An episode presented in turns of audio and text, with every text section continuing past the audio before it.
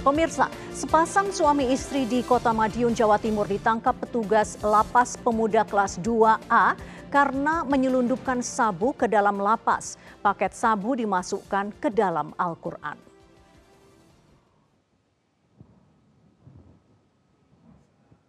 Pengunjung berinisial BWG dan JS yang merupakan suami istri dan dilakukan penelitian.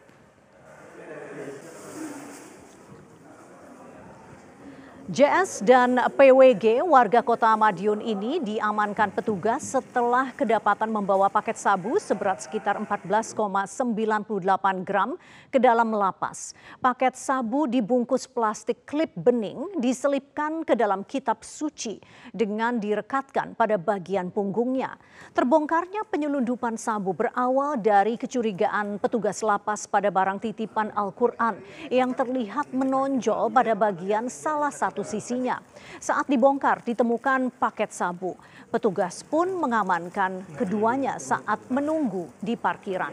Pelaku menyebut hanya dititipi dari seseorang yang ditemuinya di Terminal Purbaya untuk diberikan ke warga binaan berinisial MAT di dalam lapas. Kasus ini kini dalam didalami Satres Narkoba Polres Madiun Kota. Ya, pemirsa masih terkait penyelundupan, tapi kali ini BBM. Polisi dari Satreskrim Polres Kerinci Jambi mengamankan seorang tersangka berikut satu unit mobil bak yang membawa 11 ton BBM ilegal. BBM dibawa dengan truk yang sudah dimodifikasi ini dari Sumatera Selatan menuju Kabupaten Pesisir Selatan Provinsi Sumatera Barat.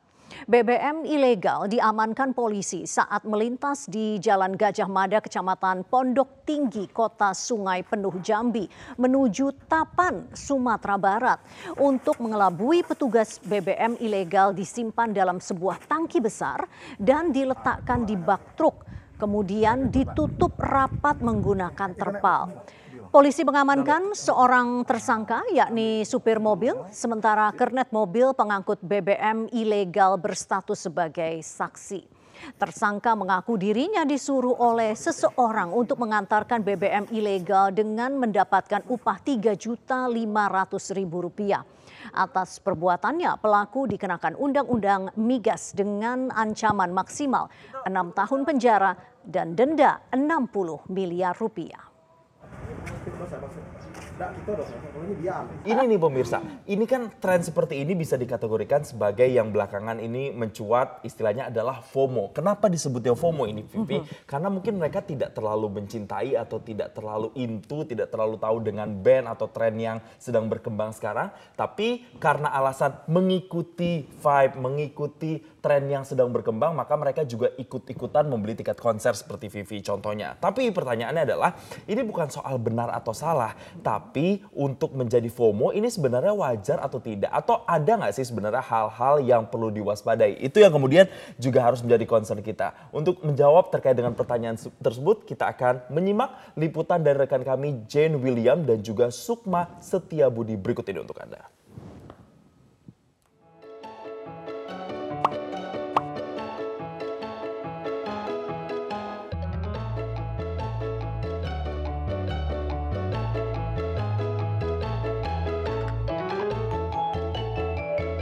Belakangan ini istilah FOMO ramai diperbincangkan, khususnya pada saat perburuan tiket konser Coldplay. Nah, banyak yang beranggapan kalau mereka ikut war tiket bukan cuman yang fans sejati Coldplay, tapi kebanyakan malah yang cuman FOMO atau cuma sekedar ikut-ikutan. Sebenarnya FOMO itu apa sih? Ayo kita cari tahu. Halo Kak, permisi. Mau nanya, Kakak pernah dengar istilah FOMO? Belum, Pak. Mas, sebentar permisi mau tanya. Mas, tahu istilah FOMO nggak? Nggak tahu kak. Nggak tahu? Iya. Nggak pernah dengar istilah FOMO? Iya. Halo kak, sorry ganggu bentar. Kak, pernah dengar istilah FOMO nggak? FOMO belum pernah dengar. Pernah dengar cuma kita nggak tahu.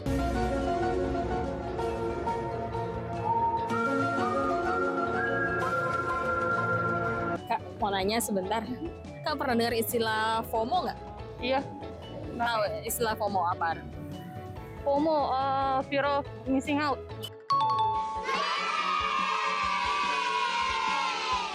Pernah dengar istilah FOMO? Pernah. Tahu artinya FOMO itu apa? Fear of missing out. Menurut kakaknya, orang-orang yang FOMO tuh ciri-cirinya gimana sih kak? Ciri-cirinya hype beast. Nggak mau ketinggalan zaman. Dia pasti akan segala ngikutin apa yang lagi tren sekarang aja. Setahu saya gitu dong. Menurut kakak, orang yang FOMO itu bahaya atau nggak sebenarnya? Em, kayaknya 50-50 ya. Kadang ada orang yang memang bener-bener, memang dia memang selalu up to date sama uh, kekinian. Ada juga orang yang cuma ikut-ikutan, cuman bisa bilang, biar bisa dibilang uh, lo oke gitu.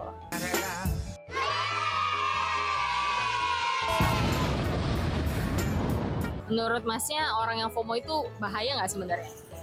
Sebetulnya balik lagi ke masing-masing sih selama di memang dianya memang mampu untuk melakukan itu ya kenapa enggak didukung dengan budget dia yang nggak jadi masalah sih kalau menurut saya.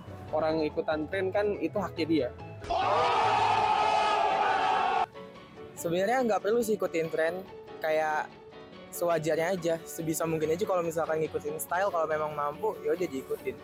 Kalau memang enggak ya udah seadanya Pesan kakaknya untuk orang-orang yang FOMO nih apa? Apa ya yang FOMO? Eh, just be yourself lah, itu aja. Kalau emang niat mau kekinian, ditelatenin, jangan cuman ngikut-ngikutin orang gitu. Kayaknya nggak baik sih di situ. nggak semua orang tuh ngelihat dari style kita sih tergantung dari cara kita gimana nyapa orang sifat sama sikap aja sih lebih tepatnya hmm, jangan maksain aja sih Nah, pemirsa untuk membahas lebih lanjut terkait fenomena FOMO, langsung aja saya ajak ngobrol sama ahlinya nih. Ada Mbak Devi di sini. Halo Mbak Devi. Halo, apa kabar? baik. Iya. Kita ngobrol-ngobrol ya Mbak Devi. Boleh. Mbak Devi, membahas terkait fenomena FOMO. Sebenarnya ini sesuatu yang wajar atau perlu diwaspadai Mbak Devi? Oke, jadi FOMO ini memang kemudian mencuat banget jadi pembicaraan sejak 2004, sejak Facebook kemudian memperkenalkan sebuah metode di mana orang bisa punya etalase dirinya setiap detik, udah bukan setiap hari, 27 jam sehari, 8 hari seminggu. FOMO itu ditengarai disebabkan adalah rasa keinginan sama sama orang. Kok dia mesra? Eh ya ampun, kok rambutnya sama tasnya warnanya sama? Ah, Kayak nanti besok kalah beda-beda gitu lagi. Nggak mau kalah gitu, nggak mau ketinggalan. Sederhana. Pangkalnya karena kita adalah makhluk sosial. Sehingga kemudian apa yang terjadi di lingkungan sosial itu menjadi sesuatu yang kemudian kita juga berharap kita merasakannya atau memilikinya. Sederhana kalau teman kita lagi gibah, kita nggak diajak, itu udah Iya. stres gitu ya. Lalu tahu teman kita datang ke kondangan, kok aku nggak diundang gitu. Padahal bukan diundang, undangannya nyelip gitu Iya. misalnya. Itu sudah emosi gitu ya. Nah, memang yang menarik adalah banyak penelitian menunjukkan FOMO ini secara eh, personal itu bisa menyebabkan seseorang terganggu. Artinya dia menjadi stres, dia menjadi eh, eh, apa cemas terus yang justru akhirnya mempengaruhi pola komunikasi dan sosial dia dengan orang lain. Apa yang bisa dilakukan Mhm. supaya itu kemudian tidak menjadi satu penyakit sosial Ya. gitu ya. Awalnya sifatnya sangat personal menjadi penyakit sosial. Eh, kalau saya sederhana, kita harus diet digital. Diet digital tuh ngapain sih? 3J rumusnya. Jamnya, jumlah kontennya, jaraknya.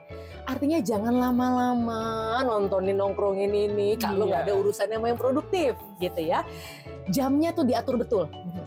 Berikan waktu kita untuk olahraga, untuk ibadah dan sebagainya dan termasuk berhubungan langsung dengan orang secara sosial tanpa pakai perantara alat gitu ya. Jaraknya antara nonton, kepoin mantan atau main game segala macam itu tolong jaraknya ada jedanya dijedain dengan olahraga, dengan kerjaan yang produktif dan sebagainya. Lalu kemudian jumlahnya. Jadi jumlah yang kita tonton jangan banyak-banyak. Kalaupun nonton, nontonlah yang inspiratif misalnya yang dari situ kita jadi ingin kerja keras, ingin jadi orang yang lebih baik dan sebagainya. Mbak Devi, ada pesan-pesan kah mungkin untuk orang-orang yang bisa dianggap FOMO begitu?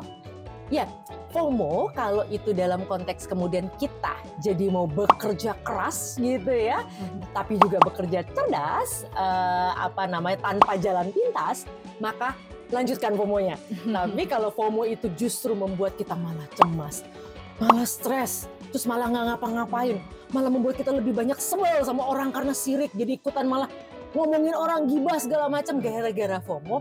Hati-hati, itu FOMO itu berarti sudah merusak Anda. Jangan-jangan Anda harus segera ke dokter mental dan jiwa. Baik, terima kasih banyak Mbak Devi waktunya untuk Sama-sama. Metro TV.